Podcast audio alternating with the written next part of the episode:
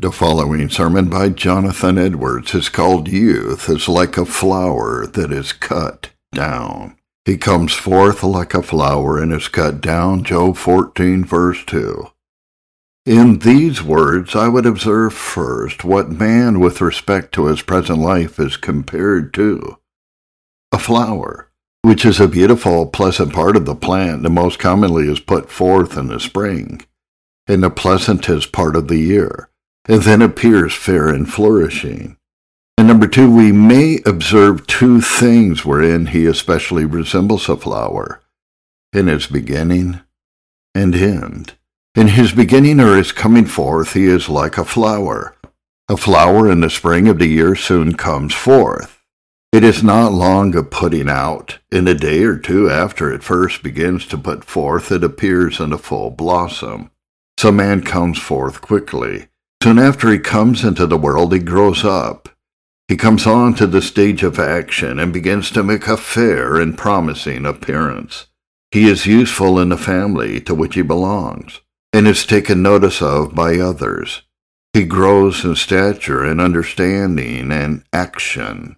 Number two, but he is like a flower in the end. He is cut down. The flower that comes forth is soon gone. As it comes forth in a day or two, so in two or three days more, it is gone. Presently, after the leaves of the flower are full spread out, it falls. The wind blows it away, off from the trees. And the flower that grows in the field in the midst of its flourishing, in its most blooming state, is oftentimes cut down at once with one stroke of the scythe. Doctrine in speaking to these words, I would first show how they are applicable to mankind in general, and number two, especially to those that die in their youth. And then we will make an application of it. It may well be said of every man, he comes forth like a flower, and is cut down. Man is a creature that God has set in honor. He is, as it were, the flower of the lower creation. As a flower is, as it were, the crown of the plant on which it grows, so is man the crown of this lower world. God has given him a more comely and majestic aspect than the rest of the creatures. He has endowed him with excellent faculties of mind. But death soon comes and puts an end to his being in this world. How fair and flourishing soever he appeared for a while, he is cut down and then he ceases any more to make a figure in human society. However fair and comely in body he was, death mars his beauty, changes his countenance, and sends him away. How considerable soever he might be amongst men, death turns him to vile dust. How dear soever he was to his friends and relations, death soon takes him from them and makes that alteration in him that they desire to have him buried out of their sight. When a person is dead, he never will be any more in this world. He is gone where he shall not return. There is hope of a tree that is cut down, and it may sprout again, and the tender branch thereof will not cease, though the roots of it wax old in the earth, and the stalk of it die in the ground. Through the sin of water it may bud and bring forth boughs like a plant. But man dies and wastes away. Yea, man gives up the ghost, and where is he? As the waters fail from the sea, and the flood decays and dries up, so man lies down and does not rise again, until the heavens be no more. Job 14, verses 7 to 12. When he is dead, all his concern in this world is at an end. But Number two, this especially is applicable to those that die in their youth. Here first, a person in his youth may fitly be compared to a flower. His flowers do mostly appear in the spring of the year, when the year is in its beginning, and all things are putting forth and growing. So youth is, as it were, the spring season of life. As to those herbs or plants that are but of a year's continuance, the time of their flowering or blossoming is in their youth, or in the former part of their life. Towards the close of the year they are wont to bear seed or fruit. So youth is the former part of life. The flower is the fairest and most beautiful part of the plant. The flower at first appears fresh and lively and very pleasing to the eye, and sends forth a pleasant fragrance. So is the time of youth, a time wherein human nature makes the fairest and most blooming appearance in many respects. The body then is in its greatest comeliness and activity. Then oftentimes persons appear as a pleasant flower. Their faculties begin to bud forth, and they are pleasant to their parents and other relations, and they are pleasant among their companions. When the plant is in the flower, it seems to rejoice how do the trees in the face of the earth in the spring, when covered with flowers, seem to be joyful? So the time of youth is a time in which persons are wont most to rejoice in the good things of this world. Then their spirits are most lively, and their appetites the strongest. Then they have the greatest relish of the comforts and pleasures of this life. Then they are most disposed to merriment and diversion the flower is a very promising part of the plant. It is not only in itself very fair and pleasant, but it promises fruit to succeed. When we see a tree full of flowers or blossoms, and we hope that it will bear well that year. So youth is an age in which persons are commonly full of hopes and promises to themselves of the good and prosperity that they shall see in the world. They are just entering upon the stage of the world and they promise themselves much that they shall see and enjoy afterwards. And their parents and friends also are ready to promise themselves much future comfort in them, and are full of hope of seeing them settled, and oftentimes are full of hope of the figure they will make in the world. A flower is a part of the plant that is very sudden in its growth. So young persons, but very lately received in existence, they are, as it were, suddenly come forth and come upon the stage of the world. Second, when young people die, then the flower is cut down. A flower is a part of the plant that appears furthest from death, and yet is nearest to it. There is no part of the tree that appears so lively as a flower, and yet no part of it that is so short-lived. How soon does it vanish? How soon does the wind blow it away? This implies two things. First, that death puts an end to all this pleasant, promising appearance of young persons, and to all their concerns in the world. Number two, it sometimes does this suddenly. The flower then is cut down with a scythe.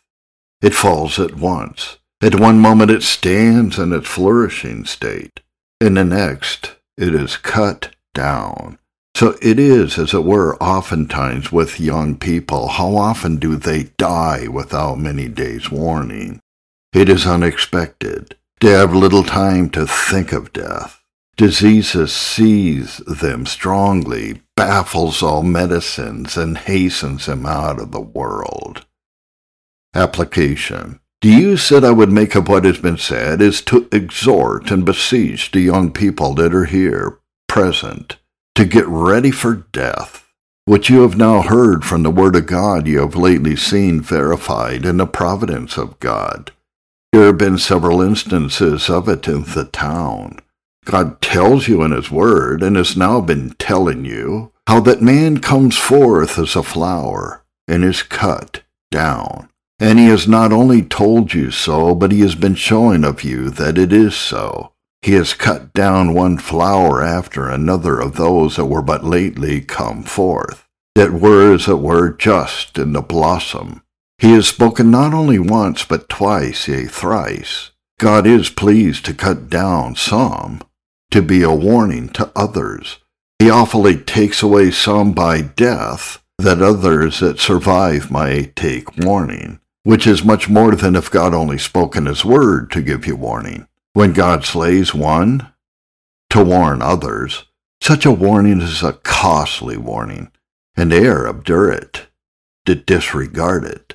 It would be stupid hardness and provoking obstinacy in you to disregard one such warning. But God has repeated his witnesses and has called to you with so awful and solemn a voice once and again and again, besides two instances of death and those that were just entered, as it were, upon adult youth.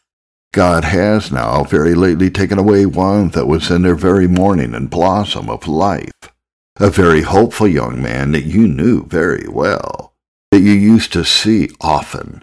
You used to see him at the church meetings, dear attending the public worship of God and sitting to hear his word, and one that you saw very lately publicly presenting himself solemnly to own his covenant and stand with some others of you in the house of God and lately sat with you at the Lord's table, and one that you have often seen about in the town, and that many of you have been conversing with. He has been a companion to many of you, one that was a pleasant flower, as it were. He had but just bloomed, one that was a pleasant flower in the family he belonged to, a flourishing plant, begun to be very helpful and serviceable there. This flower, you see, is cut down, and he is withered and gone. The place that has known him will know him no more. Your eyes that have seen him will see him no more in this world. He is gone into an eternal state and condition. He was young as you are. He was in like circumstances with many of you. A little while ago he appeared as likely to live as you. When you lately saw him at meeting when he lately stood up to make open profession of the Christian religion, when he lately sat at the Lord's table, when he lately was in company with one and another of you, what was there to show him to be nearer than death than you are? What appearance was there of his being so near to eternity? He didn't know of it. None of his friends knew anything of it. None of you could see any more signs of approaching death in him than in you, or in others. But yet, now he is gone. This flower you lately saw flourishing in the morning and spring of life is cut down. It is not to be seen, and you are yet spared. You as yet have an opportunity to prepare for death. Tis God that has taken him away, and tis God that has spared your lives. He has taken him away to give you warning, to prepare for death. God in this instance has shown you what you must before long be the subject of. He has shown you that you don't know how soon you may die. He has shown you that you don't know that you shall live till youth is past. It is to be remarked in the death of this young person that he was taken away in the midst of a time of awakening amongst many young persons in the town to show you what needs you have to improve such times to your utmost. God shows you in this instance how uncertain you are that you shall live through this time of awakening. He doubtless hoped to have the benefit of it. He was endeavoring to make improvement of such an opportunity. He was much concerned for the salvation of his soul before he was taken sick. He was afraid of death and afraid of hell before there were any signs of the approaches of death. He was concerned to get ready for death and eternity, and doubtless would have been much more distressed if he had known it had been so near at hand, if he had known that there was but a step between him and eternity. There are probably but very few of you that are here present that are more awakened and more deeply concerned for the salvation of your souls than he was. How loud, therefore, is the call of God to you in this providence to make haste and escape for your life, to improve the present day without putting anything off until tomorrow, to make haste and fly for refuge, and with all possible speed to get into Christ, that so you may be ready for death. How soon soever it may come, what a call is here to you to your utmost to improve the present season of the pouring out of the Spirit of God, while you have it, seeing you know not whether you shall live through it. And what a call is here to you that are awakened and concerned as he was that is gone, to improve the time of the striving of God's Spirit to your utmost, that your convictions may soon issue in conversion, God has shown you what great need you have of making haste. For death tarries not for men, When the appointed time for men to die comes, they must die. They must go. They must not exceed the bounds that God has set one inch. Let their circumstances be what they will. If you are senseless and secure, when the appointed time comes for you to die, you must go, even if you had till then neglected this. Oh, therefore let those that have hitherto neglected improve the present season, and neglect it no longer. Death won't wait for you to prepare yourself. If you are found under deep concern at that time, death won't wait. Therefore let those that are under concerns improve their time. Take heed of backsliding. If death should come when you are backsliding, how will you repent that you did not improve? If you die and death comes upon you and finds you unprepared, through your neglecting to take care and make haste to prepare for death, it will be your own fault. It will be your own foolish undoing yourself. God has not been wanting and given you warnings. You have been much warned in the preaching of the word.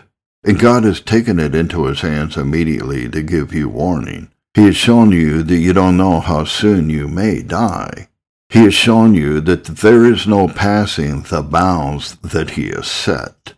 The young person that lately died did not only die suddenly, but he was through the greatest part of his sickness very much deprived of the use of his reason, which may show the folly of promising yourselves opportunity to seek salvation upon a death bed. God is going on still in his providence to warn you.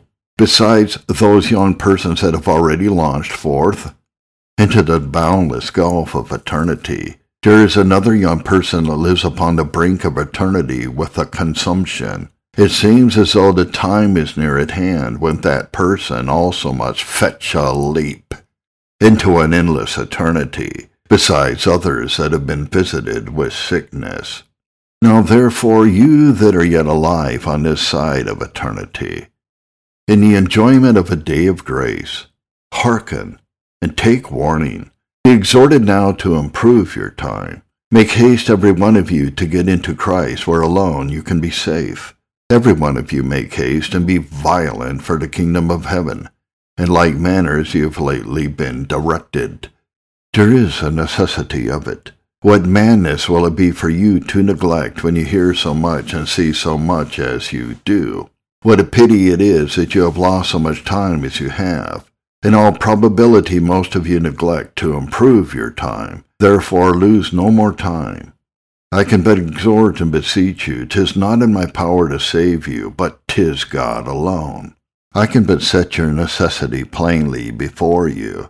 There are and will be some that will not regard. However, there is none that has any due sense or due consideration of things can do any other than pity you, considering that you have never dying souls in you that must in a little time be either in heaven or hell. Considerable persons that have any love to their fellow creatures can do no less than reason the case with you. How miserable are you while unprepared for death? You don't know how soon you shall die. How happy will you be if you have an interest in Christ? You might be happy in this world. When you meet together, you might converse together of the things of God. This would be entertaining to you, and you would always be safe. And you should die in youth, and you would be happy. But thirdly, especially are those words applicable to some of those that die in youth. First, as some such are endowed with those qualifications that are peculiar, pleasant, and promising. A flower is the most beautiful, pleasant, and fragrant part of the plant. It is most commonly put forth in the spring, the most pleasant part of the year as was observed before, and it is also the most promising part of the plant, promising fruit. And it may be observed in many flowers at the time of their opening themselves as in the morning. In the afternoon they shut up. This therefore is a fit emblem of a young person in the bloom of life, with amiable, pleasant, and promising qualifications, not only with a blooming body, but mind also, with desirable natural or moral endowments, rendering comfortable, pleasant, and agreeable now to those that are round about, and giving hopes of much fruit hereafter to be brought forth, of much future serviceableness in the world. Such as these are sometimes cut down by death in their youth, as a pleasant flower in the spring and morning is cut down by the scythe of the mower. And sometimes this is done suddenly, not by fading as a leaf in the fall of the year, but as a flower that is cut down by the scythe. It is done at one stroke. And in the use of exhortation to prepare for death, first to all, second to young people. To all, both young and old, the words of the text are spoken of mankind in general, though they are more especially applicable to young people. And as the Word of God shows the exceeding frailty of mankind in general at all ages, so does God's providence in the dispensations of it amongst us in the week past. First, in the death of a young person in the bloom of youth, and then afterwards in the death of one advanced in years. And as the providence of God in these things is calling on both the old and young to be also ready, so I would now take occasion to exhort all to get ready for death, seeing your life is like a flower, liable suddenly to be cut down and wither. Therefore make haste to get that work done that must be done before death, and can't be done afterwards. Second exhortation, to exhort and beseech the young people of this congregation to prepare for death. You have lately had the truth of the words of the text set before you in a lively instance of one that lately died in this place in the very flower of youth. Was the Sabbath before last here in meeting without any sensible signs of approaching death. She was suddenly cut down. She faded like a flower. Her place here in the house of God you now see empty. This is a remarkable instance of human frailty and the great uncertainty of life. There was in this case, after she was first taken ill, speedy advice of physicians, likely means speedily used, and physicians were consulted from day to day while she lived, and the advice taken of more physicians than one. And so many doctors were consulted on her case and the means used that they jointly agreed upon, but yet nothing prevailed. But notwithstanding all means that could be used, she soon departed.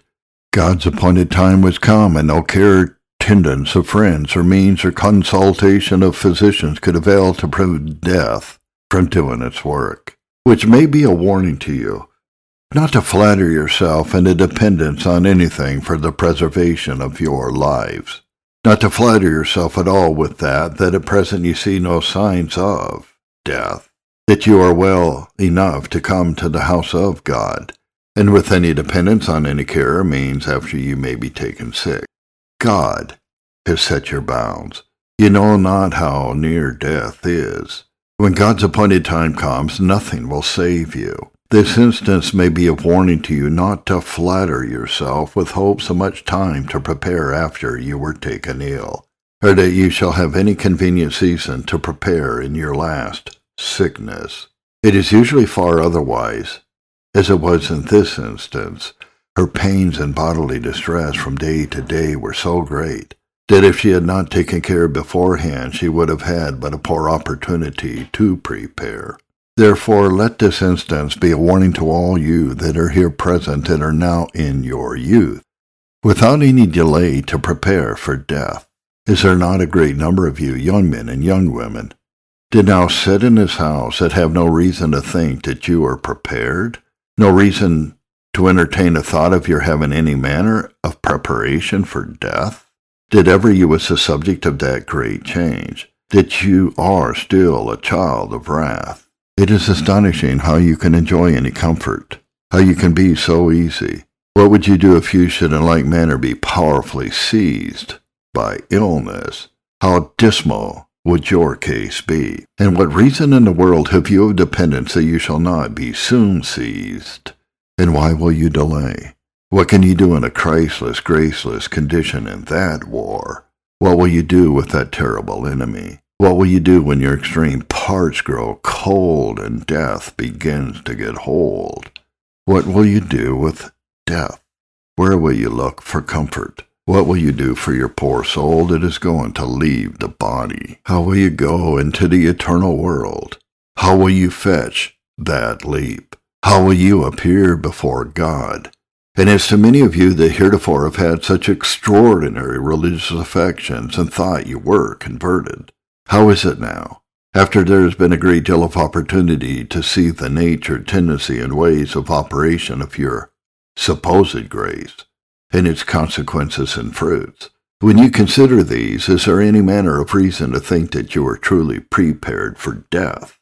Have you any solid reason to think that your change was indeed that great change that the Scripture speaks of? Will your building stand when the wind blows? Is there a great need that you should seek some better preparation for death? Some better foundation of peace and comfort? You know in what way Christ tells you you must seek. Strive to enter heaven. Use violence. You must make it your great business. And why will you delay? Consider it. Is it wise? Is it reasonable? Let your own reason speak. Is it not worse than brutish folly? But I would take occasion from this instance of that blooming flower that was lately cut down by death, more particularly to exhort young people here present to the following things. 1. Avoid light and vain conversation. Don't let any filthy communication come out of your mouth contrary to that rule in Colossians 3 verse 8. But now you also put off all these anger, wrath, malice, blasphemy, filthy communication out of your mouth. Don't delight in lascivious talking and jesting and lewd and filthy songs, contrary to those rules. And avoid all profane speeches, speaking in a light manner of things that are of a sacred nature, as though you had not much reverence towards God in things divine and religion, but could lightly bring in these things to set off a jest and enliven your diversions with them. It becomes Christians to observe that rule in Colossians 4 verse 6. Let your speech be always with grace, seasoned with salt.